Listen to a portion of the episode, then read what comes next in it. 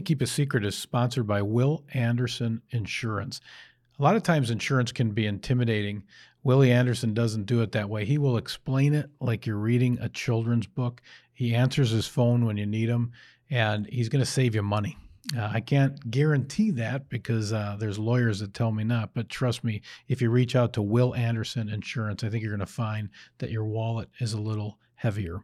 We're also sponsored by Joe Mama's Salsa. Joe Mama's is a completely different type of salsa. Kind of tastes like cowboy caviar. Starts tart, finishes with a kick.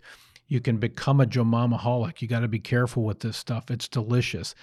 Baby Mama, that's mild, original, roasted garlic, pineapple mango, habanero, as well as smoking hot Mama. That's the spicy stuff. Check it out at Cub Foods. Take a magic carpet ride for your mouth. Joe Mama's Salsa and Will Anderson Insurance. This is Can You Keep a Secret? Let's go. Hello and welcome back to Can You Keep a Secret, part of the Pull Tab Sports Network. We got a special guest today, Casey O'Brien. Some call him a fire breather, Golden Gopher placeholder, uh, five time cancer survivor, and back in the ring with cancer right now, which we'll get into. This is, uh, he might be an alien, he might be a reptile. He's for sure a hero, Casey O'Brien. So we'll get into him. Um, Co host Tom Garrity. Hey, Welcome back, Tom. thank you. Casey, welcome to Can You Keep a Secret? Uh, how was your commute in? It was ridiculous. I uh, was downtown Minneapolis today, and I felt like I uh, could have walked over here faster. But hey, you know, some days you got to battle through the traffic, and we're here now, so let's have some fun. Yeah. I cut a guy off. I forgot about university, that exit, and I, I just went last minute and cut a guy off. Reading your phone. And I was not reading my phone, but he laid on the horn on me, and then I gave him the, you know, the wave where it's like, Yeah, I sorry. know, I My know. bad. and then I did a double wave, and I, I think he was good with it, but then he pulled up on the side of me, and I kept ahead of him because I didn't want to see if he was still mad. Right. But I, uh, do you have a apartment situation or a home dwelling? I actually uh, I bought a duplex in St. Paul. So I have you live- been go ahead. shoveling and stuff? You yeah, a- I have okay. been. It's probably the worst year to be a first year homeowner ever. Did you do the heavy stuff a week ago and get it clear when it was warm for those two days? Yeah, I did. I did, which was a good move because my my garage is kind of on a little hill. So if there's any ice that gets going, car just slides down the hill into the snowbank. So That's nice. guys, stay on your toes. So where'd you pick? I mean, like what part of St. Paul? Like over by Highland? So I'm I'm right uh right on Juliet and Griggs. I could throw a football and hit Edgcumbe Park. There's a little rink there. Okay. Um, Oh yeah, yeah, I know where that's it's at. probably a mile from Cretin in the Nook, and it's right by that Trader Joe's on Randolph. Oh, very nice. Yeah, that's a great spot. So Great you- location. You're still in the you're in the womb of the Cretin world. Oh, most definitely. what are the hotspots over there? I know the Nook is amazing, but like yeah. if you're doing your if you were doing your own kind of version of a tour through the Cretinville of Minnesota, what are where are we going? Oh well, we're starting at the Nook because it's right there. You know, you go downstairs, you throw a dollar on the ceiling, and you get your juicy Lucy, and then you uh, you hop in your car and you get on West Seventh, because there's four or five different places that are owned by Cretin families on West Seventh. Take us through them. So you're starting at Mancini's. Awesome. The best. You're getting some garlic toast and a steak. And then you're walking down to DeGidio's. Oh, you're getting a little spot. chicken parm. Have you ever played bocce there? I have not played bocce there. Yeah, but they have it, right? They do. Because I love that place, but I've, I just well, anyway, keep going. And then there's a new bar called Emerald Bar, which is kind of like specialty cocktails on West 7th. Uh, that's owned by a Cretin family as well. So you stop in there, get a little espresso martini, a little something crazy. Hmm. And then you uh, you finish right down by the exit Eagle Street's another Cretin guy there. So I didn't, Wow. I didn't realize there was a Cretin mafia. You know, it's like a bar crawl, a Cretin bar crawl. you could do it. You could that's, do it. that's great. Do, when you're at Mancini's, do you put uh, tomato on top of the garlic bread and then the Italian dressing? Have you done that yet? I haven't. You might have just changed my world though. It well, first of all, the bread's great on its own, right? Right. But if you put the tomato, they're thinly sliced Yeah, on the relish uh-huh. tray, and then you put some of that Italian dressing on it. Holy We had our we had our first family dinner there when we started our company, yes, and then we did a bunch of pull tabs. We won a little money, right? yeah. We drank some White Russians. Yeah, we got we went all in. Yeah. We went all in. any It's a restaurant, fantastic place. any restaurant where the owner comes by and like kind of rubs your shoulder, like Yeah. checks in, Yeah. that's cool. I think he didn't even hook us up with dessert. Like he. I think they always they hook nice- you up and then it's on your bill. Oh, okay. Well, I, I thought Sheet it was. cake. He gave us spumoni, I think. Usually, if it's a birthday or something like that, they'll send it out for free. Yeah. Um, Yeah. It was. It was great. But so Johnny and Pat Mancini are the two owners, and uh, I, one of my their nephew Michael Mancini is one of my best buddies. So we know both of them really well. And you know, a few weeks back I was down there and I was talking with them, and I was like, hey, you know, who are some of like the the big names that have come through here? You know, who's come through that you guys have kind of been a little bit starstruck by? And Pat is the older of the two brothers, and he uh, they both worked for their grandpa since they were like 12 years old. You know, Nick Mancini was the one who started it he bought it as like a three two bar, which is like I didn't. I, they had to explain to me what three two beer was. Like it's like gas station beer. Yeah. It's not the normal alcohol by volume. So, anyways, Yeah, we don't do that. so he uh, Nick Mancini somehow got into um, like the WWF world and like those guys. So when Hulk Hogan and Andre the Giant and all those guys would come to town, they all would stop at Mancini's afterwards. And he had these unbelievable stories about like Andre the Giant crushing like bottles of booze and like them getting him home, making sure he was taken care of. But he, they were doing these impressions like, Nicky, you're my guy. You're my guy, Nicky.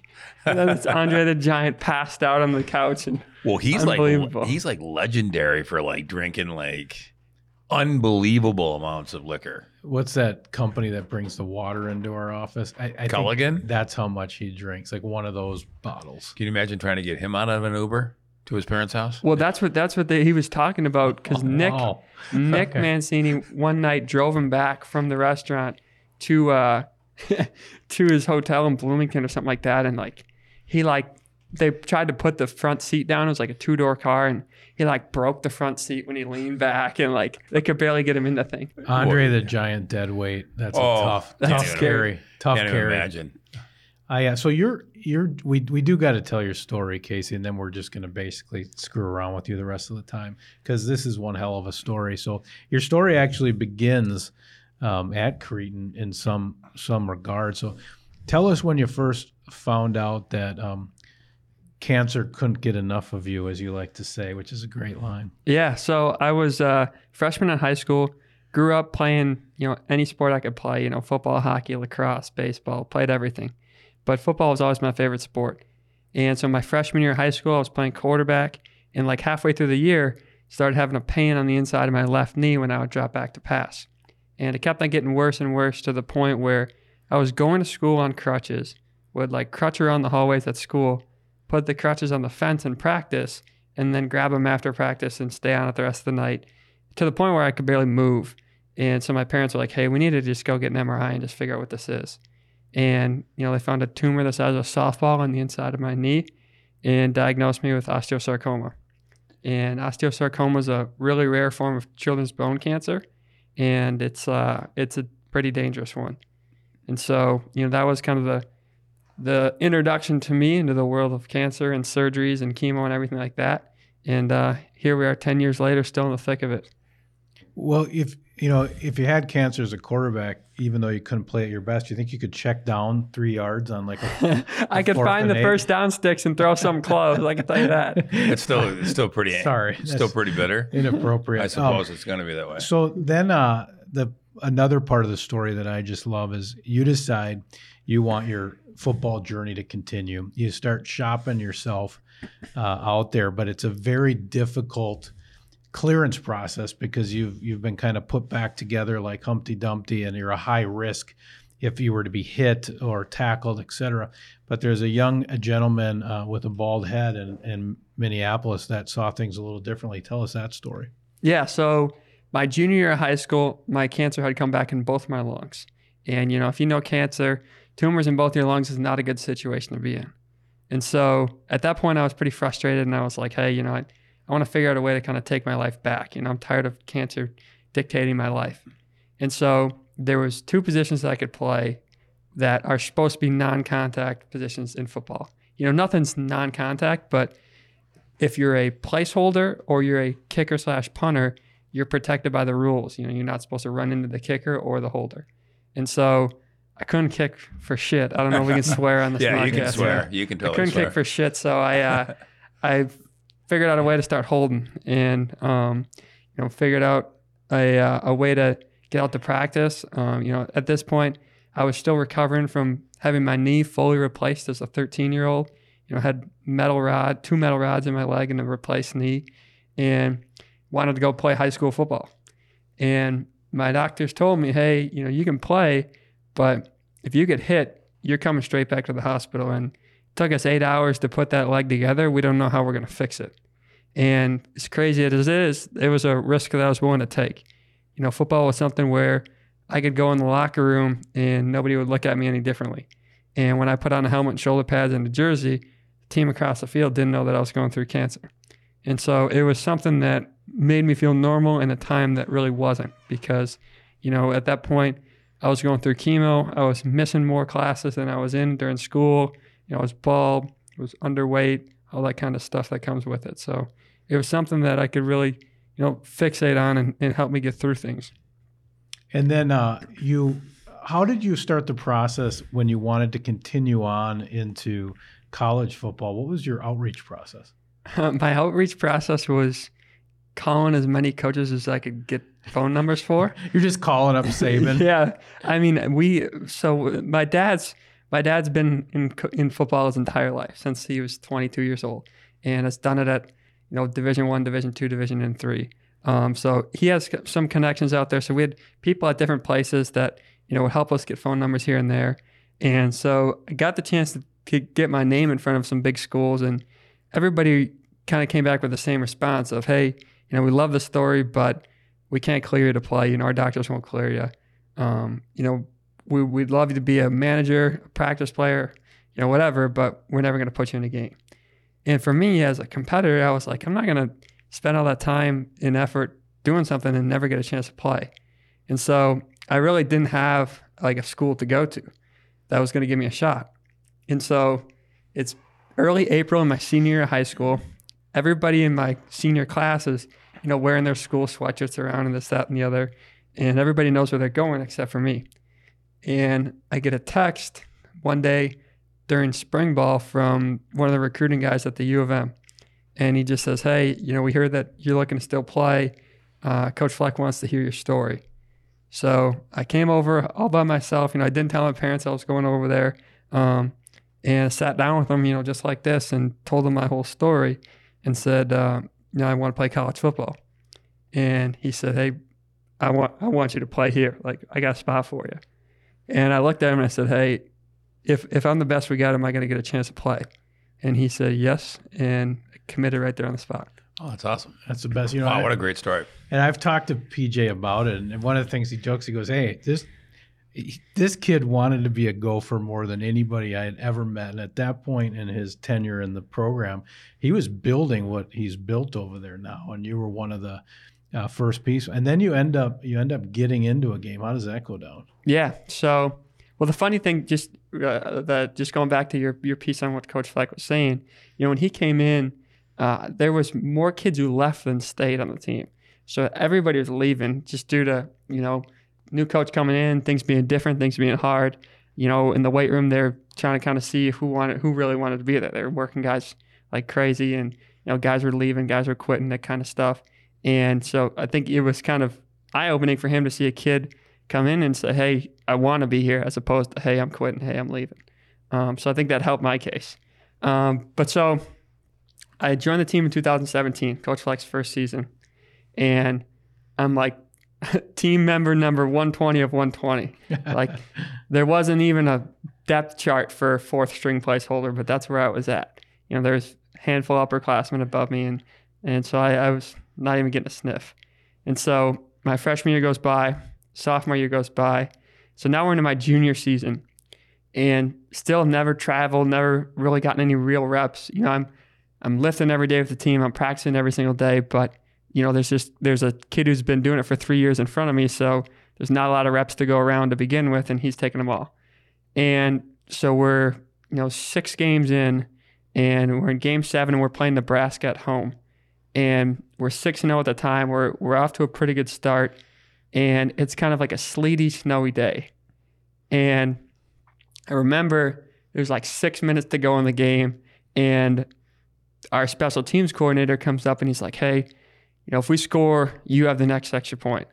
And it's like wet and it's like 28 degrees. Like, it's like thanks a lot. Yeah, and I haven't. I mean, I, I need like I went and hopped on a bike because I had just been like sitting all game, and I was like, I need to like get into the game, like like mentally, like I'm not, I'm checked out, and so we get we have a fourth and one from like the 32, and it would be a long field goal.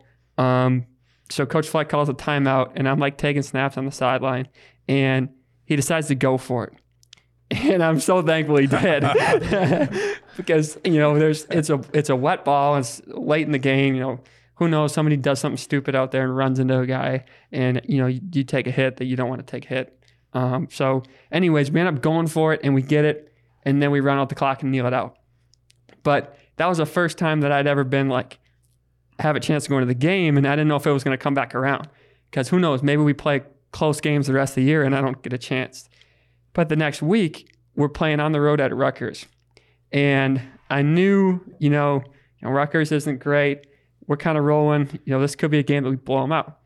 Um, but I have never traveled at this point, and so Wednesday the travel roster comes out, and I'm on it and nobody says anything to me. Coach Fleck doesn't say anything. Our special teams guy doesn't say anything. Um, but I'm just on the travel roster. So call my parents. I'm like, hey, I'm traveling this week. They haven't told me if I'm going to play at all, but just so you know. And of course, they're like, we're coming. We don't care if you play or not. We're coming. So they like that night bought tickets out to Piscataway, New Jersey, and we fly out there. And so we're, I think we're like number 19 in the country at this point or something like that. We're 7 and 0. And Rutgers is like one and six. And it, we go into halftime only up 14 0. And like we've missed two field goals and we're not playing well. And Coach Fleck comes in and lights up the locker room. I mean, he's ripping guys. And, you know, just saying, hey, we're not, we're a lot better than this. You know, we're number 19 team in the country. Let's go play like it. And so we come out of the second half, we score, and now it's 21 0. And still, you know, Nothing in warm ups, nothing during halftime, nothing during the third quarter. You know, no one's come up to me and said, "Hey, you know, just be ready." Like, you know, never never know what happens. And so we're going down. It's now 21-0. It's kind of getting towards the end of the third quarter, and we got the ball in like their seven yard line, and it's like a fourth and one. Coach Fleck takes a timeout. So I'm on the sideline with our starting snapper and our starting holder, and I'm just like, hey, let me just take a snap just to see one, you know. I hope we score here, but um, you know, I haven't seen a snap since warmups three hours ago. So let me just see a snap just so I can catch a ball and just, try to stay locked in. And so Coach Fleck's in the huddle with the offense, and he's saying, You guys better effing score here because Casey's going in. But I had no idea that he's saying this. And our, our special teams guy doesn't say anything to me. So I'm just kind of over here, just like, Hey, just let me get one snap and you guys take the rest. And so the team goes out there for that fourth and one and I come back to the sideline and I go stand right behind Coach Fleck because my hope is that we score and he turns around and like runs into me and it's like, hey, like, just get out there, like whatever. oh, that's right. He's got a whole strategy. I told you Yeah. you could He's- play. yeah. Yeah. Go. Go ahead. So I'm standing right behind him. And on that fourth and one, Mohamed Ibrahim, our, our stud running back, takes it and scores. And Coach Fleck like whips around and he's like, Casey, Casey. And he's like looking all over the place for me. And I'm like right in front of his face. And he like smacks me on the helmet. And he's like, hey, you're it. And so, you know, if you if you look up the vid, the ESPN video of it, like you can see like him looking around for me and I'm like right in his face. Yeah. And so, you know, I go out there and, um, you know, the rest is history. Uh, get to playing three more snaps that game and, um, you know, kind of get the chance to go live out my dream. So let me ask you a question. So, like, I don't know anything about placeholding, right? I mean, I was for two questions. What would you think of the whole cowboy kicker? I mean, what would you be telling him as a, as a? I mean, why do you think that happens? Yeah. So, you know, it's, it's such a, it's a tough position because you're literally, you're, you're sitting all game long. Yep. And then you come out, you have to keep your legs loose, you have to stay locked in. And every time you get out there, it's an important play. You know, if it's second and seven and it's 10 minutes to go in the second quarter, you know, it's it's another play. It could be a big play, could not be, but you know, when you're when you're kicking, it's for points. Like Mhm. every play is for points. And so, you know, if you get in your head at all, like it can go south quick. It's Right. like it's like if you if you struggle in golf, like people Yeah. compare golfers and kickers a lot because if you get in your own head, you're you're done. You're toast. So if you think you're gonna slice off the tee, you're probably gonna slice off the tee. So if you get in your head like, hey, like I can't I can't aim, like like This is Can't no hit the good. ball, yeah. he seemed like it definitely. Like he had checked out. Like it Mhm. was almost like they did him a favor when they went for two, yeah. and then they let him come back in, which was a good move. hmm But when this, the second question is when they blame the placeholder on a missed kick, what would the placeholder do wrong? So there's it's actually more of like it's more of a skill than people think it is. So think about this. So just we'll use my wallet for example. So my spot as the as the holder is right here. And so the kicker is taking his steps, he puts his cleat right here and takes his steps off of where my fingers are. So the ball when I catch it needs to go right to that spot. And that's that's what you rep thousands of times in practice is making sure that when you catch the ball, it's right on that spot. Because for example, going back to golf, like say you take a practice swing and you think the ball is going to be right there, and then you put it in the back of your stance in the middle of your downswing. Like your your contact is going to be off because you weren't expecting the ball to be there. And so the biggest thing is always spot first, and then it's laces. You know, if you if you're on your spot, but the kicker kicks the laces, he should still be able to make it, but the ball's going to move a little bit more in the air. So it's spot first, then laces out. Oh, it's always laces out, just like Always. Ace Ventura. Yeah. Always, always laces up. So what about the kickers? Are they are they like goalies, kind of kind of out there? Yeah, Or, I mean, what, what what's yeah, their are they, are they weirdos? it's it's funny, you know, different guys have different personalities, but I would say by and large they're eclectic dudes. What is the eclectic nice word for? What what does that mean? What are they? Are they are they like Playboy kickers or are they um like Nervous, paranoid. are they at the comic book shop or what are we what are we dealing with? Um, I would say more of like, like kind of in their own head a little bit. Like if we take a timeout, you know, they just walk away and like do their own thing where the rest of the team's like talking in the huddle. Like they're just in their own head, like thinking about whatever they need to do.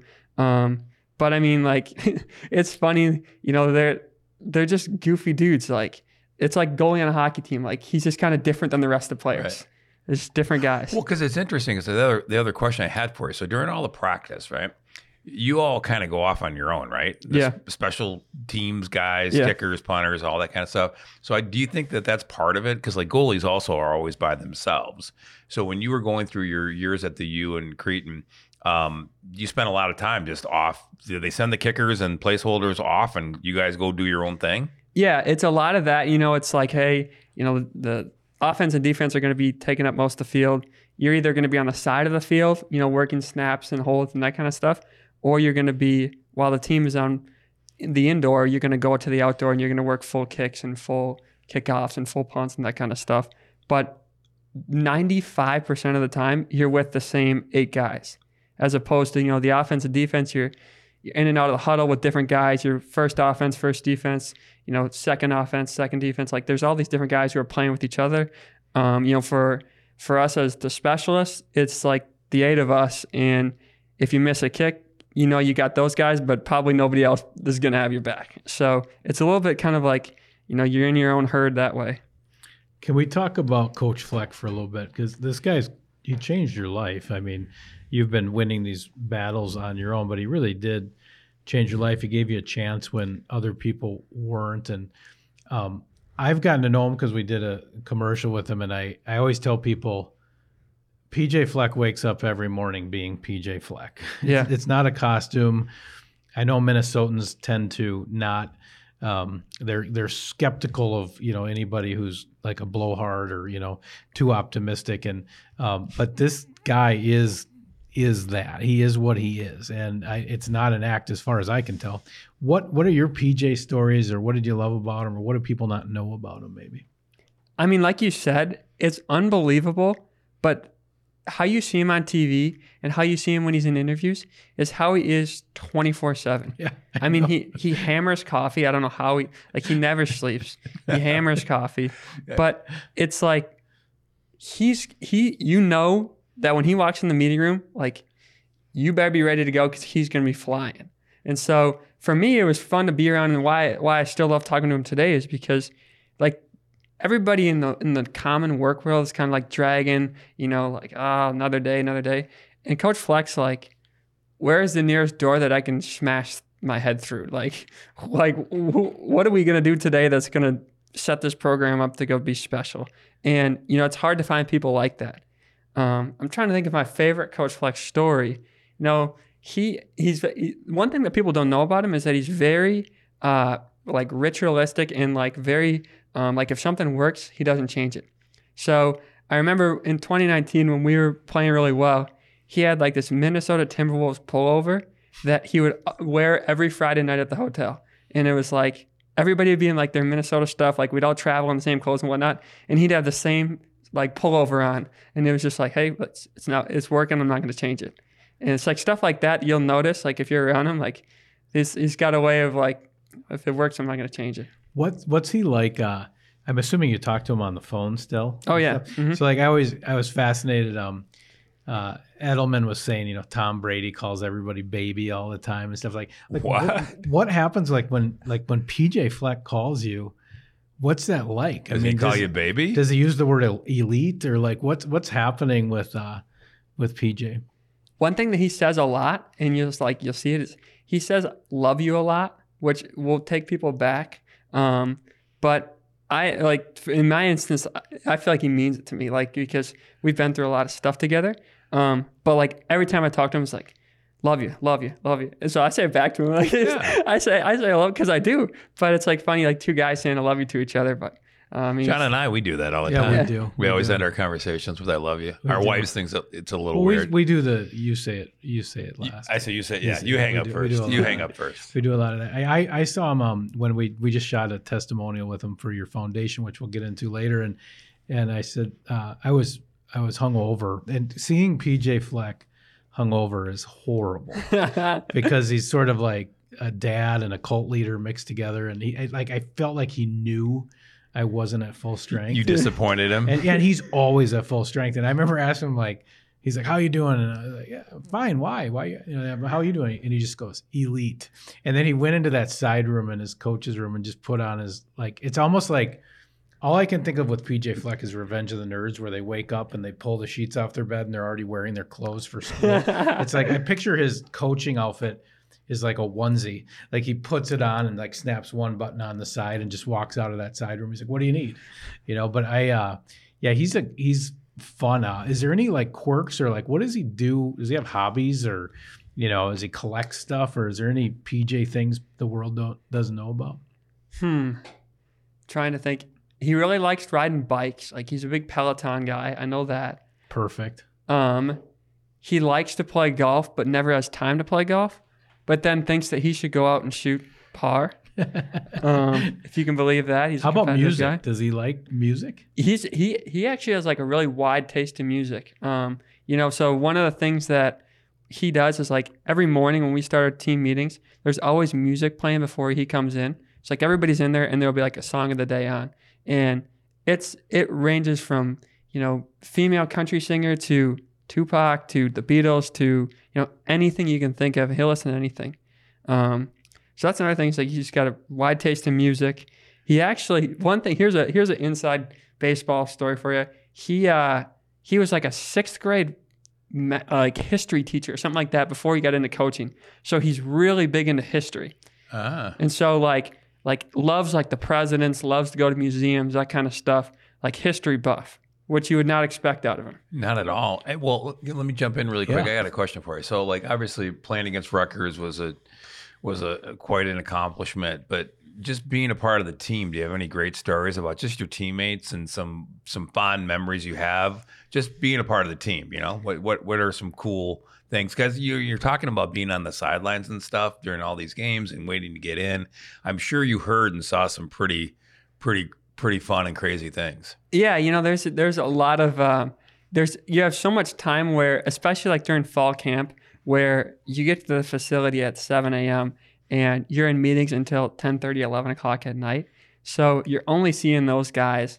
And I mean, like some of the funniest stuff to me would just be like, guys would be so tired that they would like, they'd like lay down on like countertops and like that kind of stuff. And like they'd push tables together, like tables like this, and just fall asleep for like 30 minutes. It's like you're stuck in the Oh airport. Yeah, it's like there'd just be bodies everywhere. And so like we'd have these like nap breaks during fall camp where they literally would get like inflatable mattresses, like the little like single mattresses that you get at you know wherever Gander Mountain, and they'd blow up like 40 of them and just lay them across the floor on the turf. And guys would just like collapse onto these little mattresses. And then after 40 minutes, our strength coach would stand there with an air horn Oh my and god. wake everybody up. Oh my gosh. like my biggest nightmare. Yeah, guys would be like shaking, like, Oh. We should get those for our office. Yeah, little- or that a bucket of cold water right on you. Wow. Um, do you think PJ's?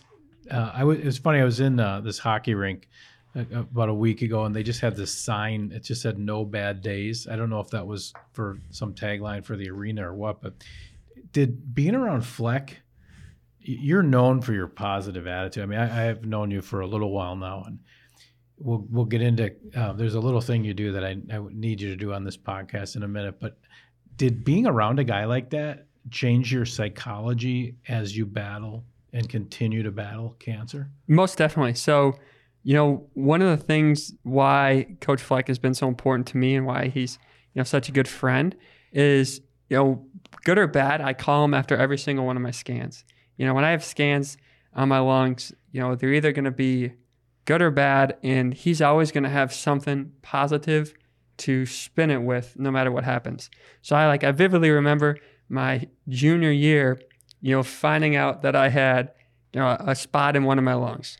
And I called him and I was sobbing, crying, and I was like, hey, like, it's back. I got to have another surgery. And he's like, hey, stop crying. We hit a triple, we didn't hit a grand slam. The rest of your lungs are completely clean. You got one little spot, one little spot. We're to take it out, and you're to be right back on the football field. It's a triple, it's not a grand slam, but guess what? You got another at bat. Let's go. And it was just like God. that's all that I needed. And I was Yeah. like, like I stopped crying and I was like, hey, he's right. Like let's let's go get it done and we'll get back on the football field. It's almost amazing when you think about it with your story and your journey that he shows up on the scene at the time when you're coming on the scene and it's almost like a match made in heaven. I mean, being serious, like it's like you couldn't have picked a better coach to be around. And the center of that wall he has in his office is, is all these pictures, and you, the middle of it is two pictures of, of you being on the field. And because think of the risk he took. I mean, what happens if you just get blown up in that Rutgers, Rutgers game? I mean, he's like, uh, I mean, that would have been awful. I mean, so he put his neck out there too, and I think that's great. We're going to do a, a quick ad break here. We'll come back with uh, more of Casey O'Brien. Can You Keep a Secret is sponsored by Jimmy Salad Dressings and Dips. Uh, we just talked to Casey about the, you know, it's the dead of winter. We're shoveling off the driveway. That also means it's uh, chunky blue cheese season. And I'm well. shoveling a lot of that in. Yeah, it is. It is kind of. It, it is time to shovel some chunky blue cheese in. Whether it's a buffalo dip, uh, maybe you're mixing it with French dressing, with which a lot of Midwesterners do. Um, it is Super Bowl. You know, you're getting set up for NFL playoffs. Get that chunky blue cheese dressing from Jimmy's on there. Family-run company, Minnesota company. You can find it at Cub. You can find it at Hy-Vee. Don't ya be messing with my dressing. Uh, we also have another sponsor, Duke Cannon. So if your uh, if your hair is a weapon or you wish it was, all you need to do is go over to dukecannon.com, C A N N O N.com, or Target and get the me- best men's grooming products on the planet. Uh, Serious Flow, uh, Hockey Puck Shampoo, whatever you need, get that salad in tip top shape with Duke Cannon grooming products. DukeCannon.com. All right, we're back with Casey. Uh, I wanted you to do, you've done this a couple times. I think people may be listening to the podcast. I mean, obviously, if a guy has five notches on his belt um, for five title fights with cancer and is currently doing it again, which we'll get into, that's amazing. But I love this inventory you do where you go, you kind of rattle off all the things that have happened to you and all the pieces that have been changed or can you do your i guess it's the terminator uh, casey o'brien do your little uh, 40 second um, here's the all the crap that uh, i've given up to cancer Yeah. So I uh, I've had 28 surgeries now.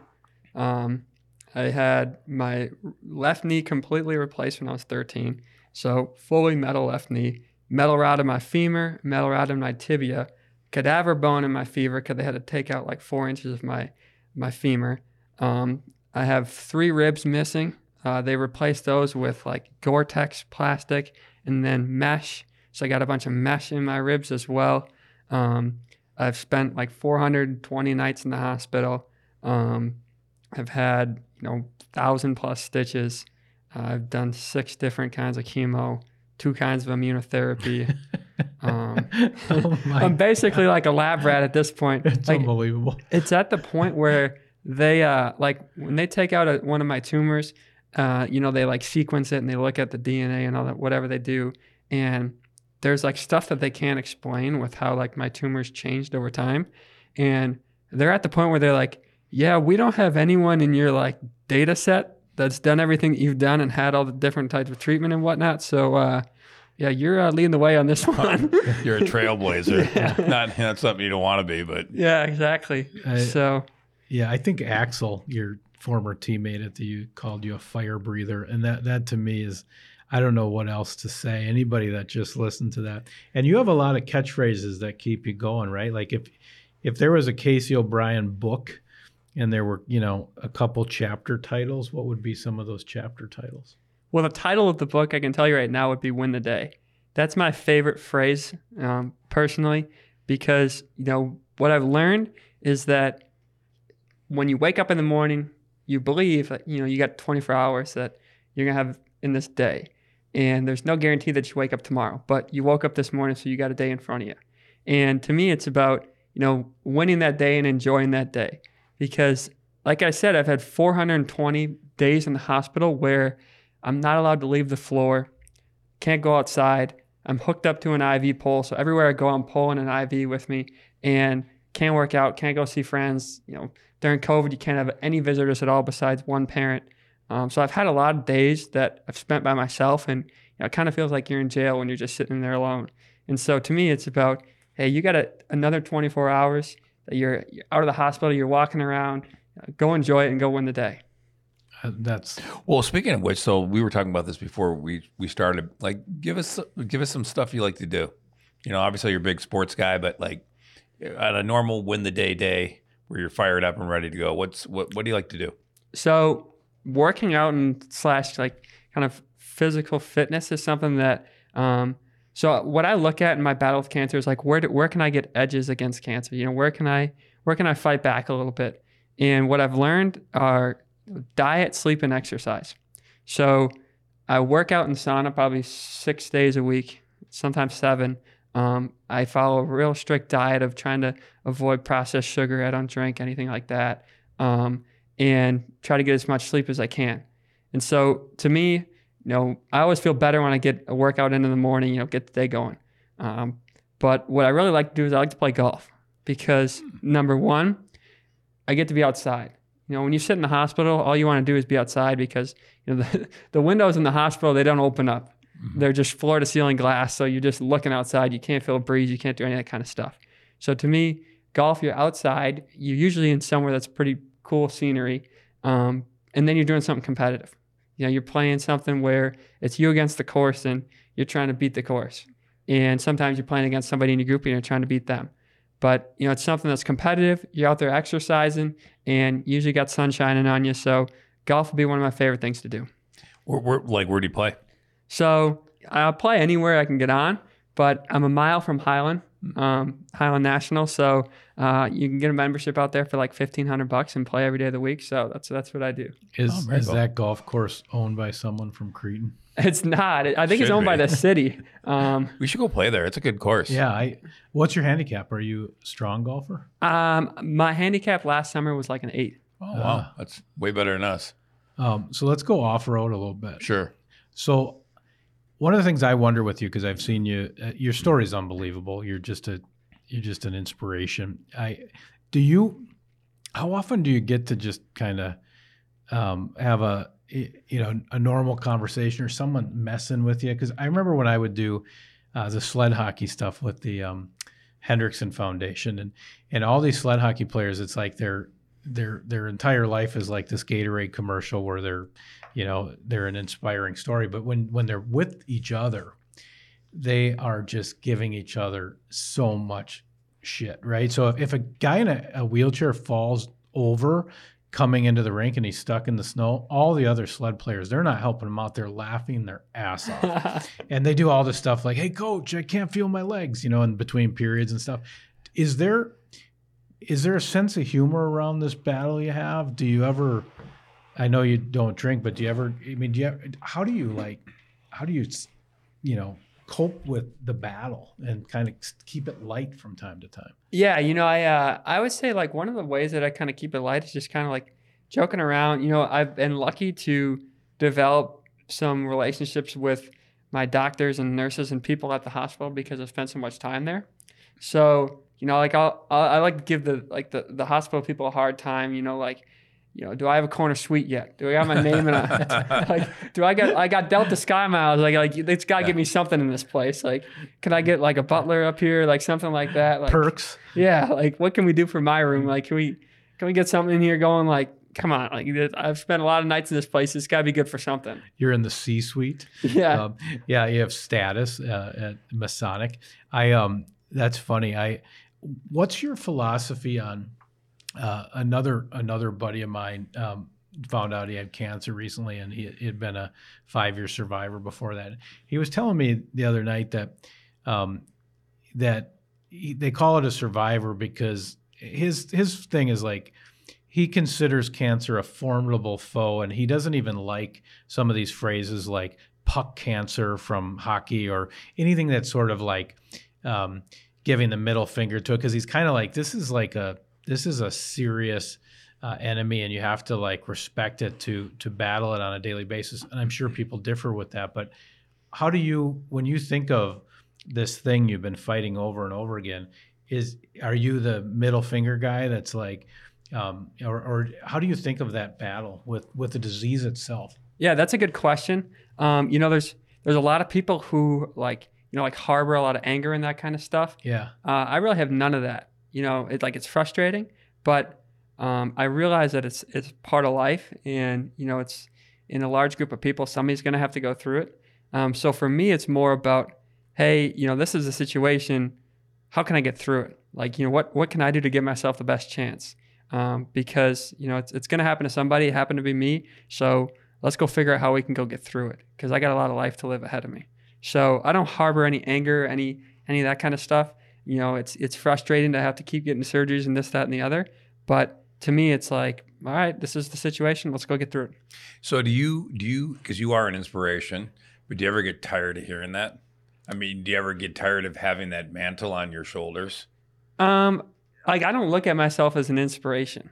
Uh, to me, it's like, hey, I'm just showing up and doing what I have to.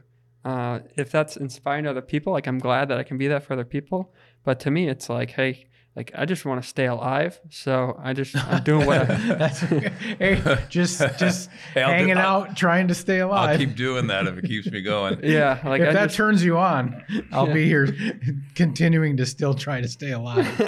stay tuned. Yeah. So I mean, I just I'm doing what I'm told and doing what needs to be done to keep keep the cancer away. Um, and if people, you know, can draw strength from that or you know motivated by that, whatever that does for them, I'm happy for. But I don't I don't see myself as some like superhero or anything like that. So I'm gonna go a little off road too. So obviously during this this you had talked at one time when I first met you about the amazing support system that you have and if you know that continue to have. So who are who are some of the like in your phone, who would be the most famous person that you can reach out to for a little little love when you need it? I mean, you've met a lot of great people, but can you explain? So the, if I were to call somebody right now who would answer, it would be Coach Fleck. Like he, he would answer, or he'd call me back in five minutes if he was on a call.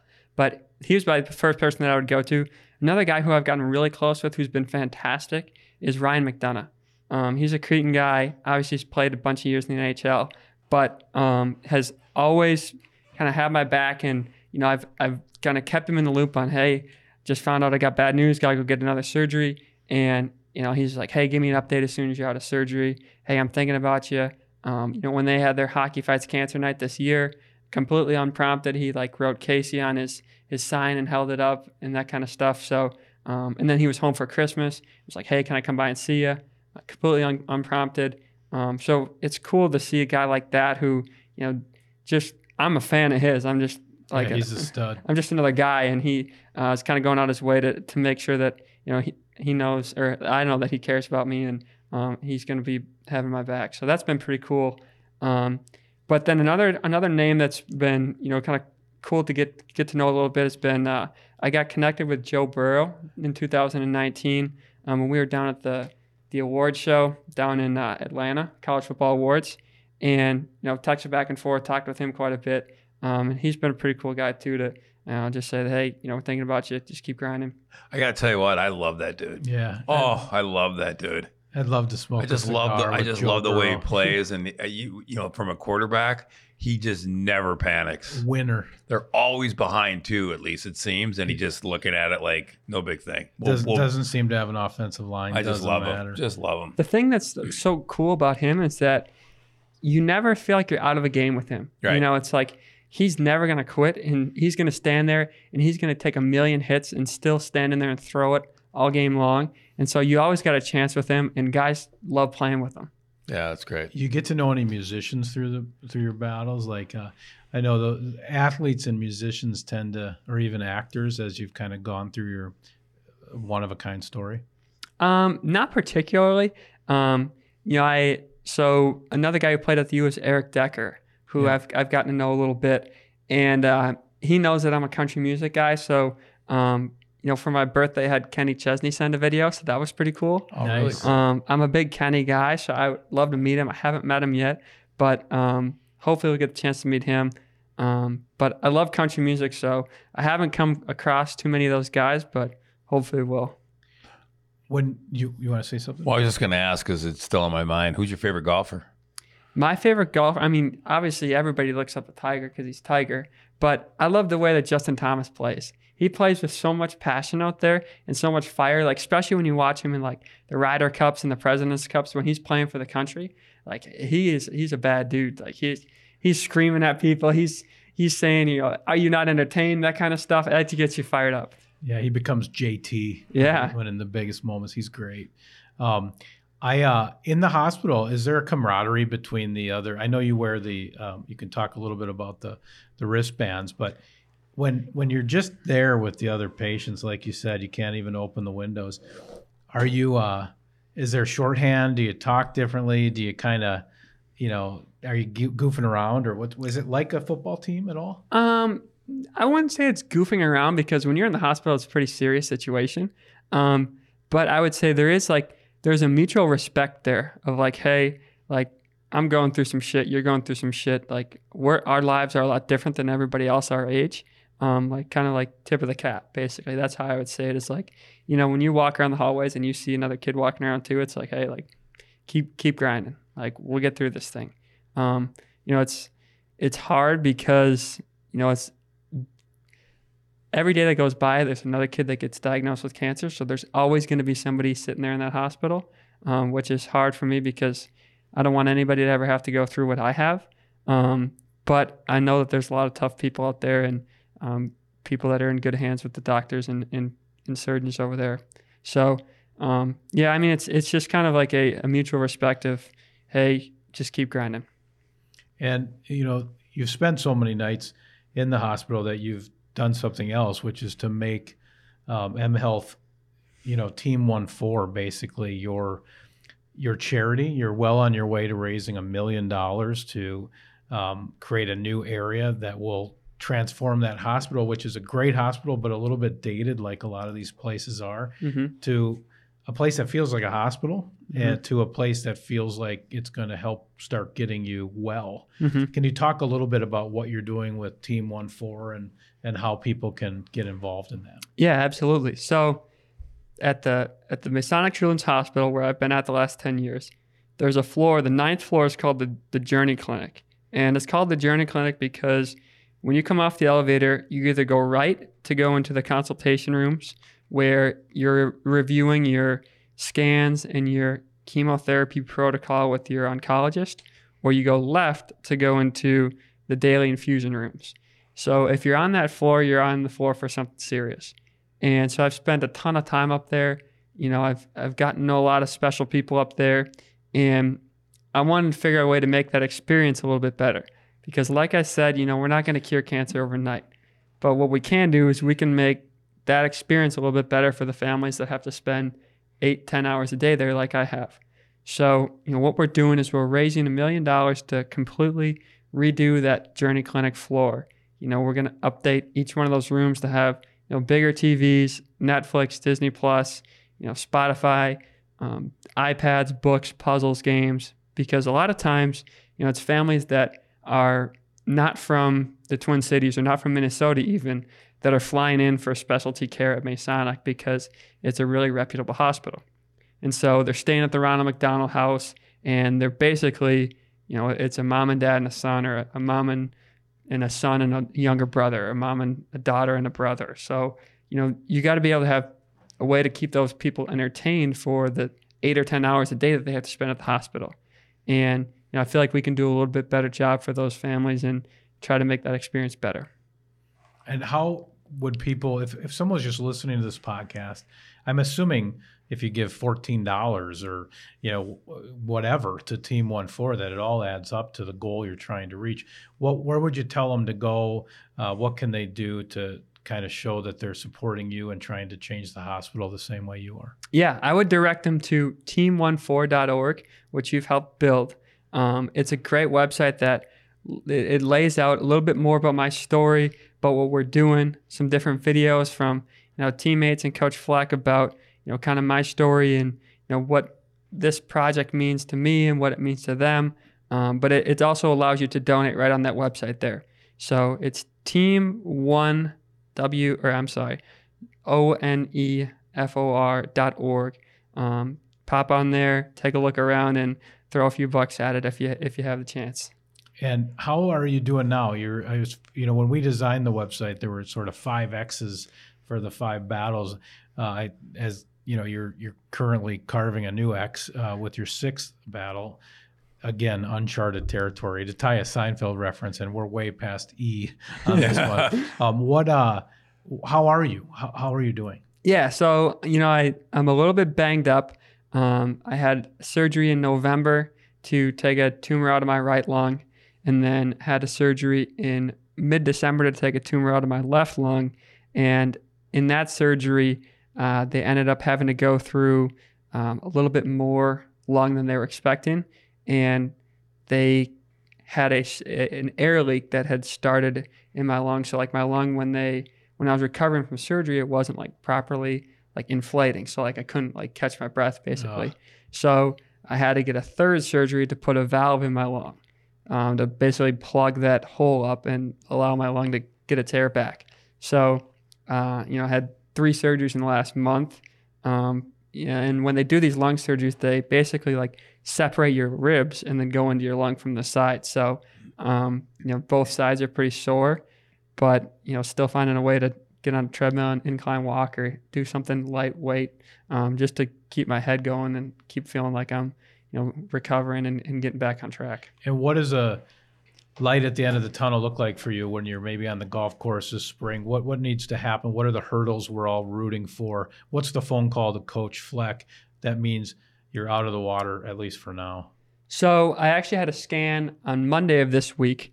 Um, and what we were looking at, so when I had this surgery in November, so they take the spot out, and so like if the tumor is a circle, they take a, a bigger circle around that tumor, and that's called their margins. And you want to take uh, enough out so that your margins are clean, so that you know that you got the whole tumor out, and you even took out like some healthy cells around it, so you know that you got it encased. And um, when we got the data back from the surgery that I had in the right side, one of the margins areas was not clean. So uh, at the end of February, I got to have one more surgery to clean the rest of that out. But I had a scan on Monday, and there's no evidence of disease on the scan. Um, the area in the right side that we got to go take out is like microscopic cells that are so small that they don't even show up on a scan right now. So I'm on a chemo pill, um, just basically to you know keep anything from popping up and kind of you know slow or stop anything from growing that might be there, um, and then clean that that right side out. And as far as we know, that's all that's there. So we'll be back to you know really no evidence of disease once that area that we know is microscopic is out. Um, and then it's just back to kind of monitoring and getting the scans every couple of months and making sure that nothing pops up. Well, that's good, man. We're rooting for you. Did you have anything else? No, man, it's just pleasure having you on, and it makes me when you meet an individual like this, I just realize how disappointing I am as a human being. like, I- oh my god, It's it's it's amazing. just it's just amazing. Should we try the one thing? We can cut it out if it doesn't work. no, no, No, I don't think so. No, I uh, um, John has a dark sense of humor. Is that what you're talking about? yeah, I was gonna, yeah. I ju- it's a, it's a question I want to know. We'll do it off air. Um, we'll cut this out, but I uh, can't thank you enough for coming by, and uh, your story is amazing. I would ask people to go to Team One Four T E A M O N E F O U R dot org. That is kind of hard to spell. Yeah, I had to right? think about it for a second Yeah, there. I think. I Nice think marketing, John. yeah, it's, we maybe should have done Good something job, different buddy. there. Sorry, everyone. Could have been well over a million. Um, but please give some money, even if it's fourteen dollars, or just go there to check out Casey's story. Maybe you're in a similar battle, and uh, and and you're looking for some, you know, a way to win the day. And I think Casey can do that. We've loved having you on here. This is Can You Keep a Secret? Part of Pull Tab Sports.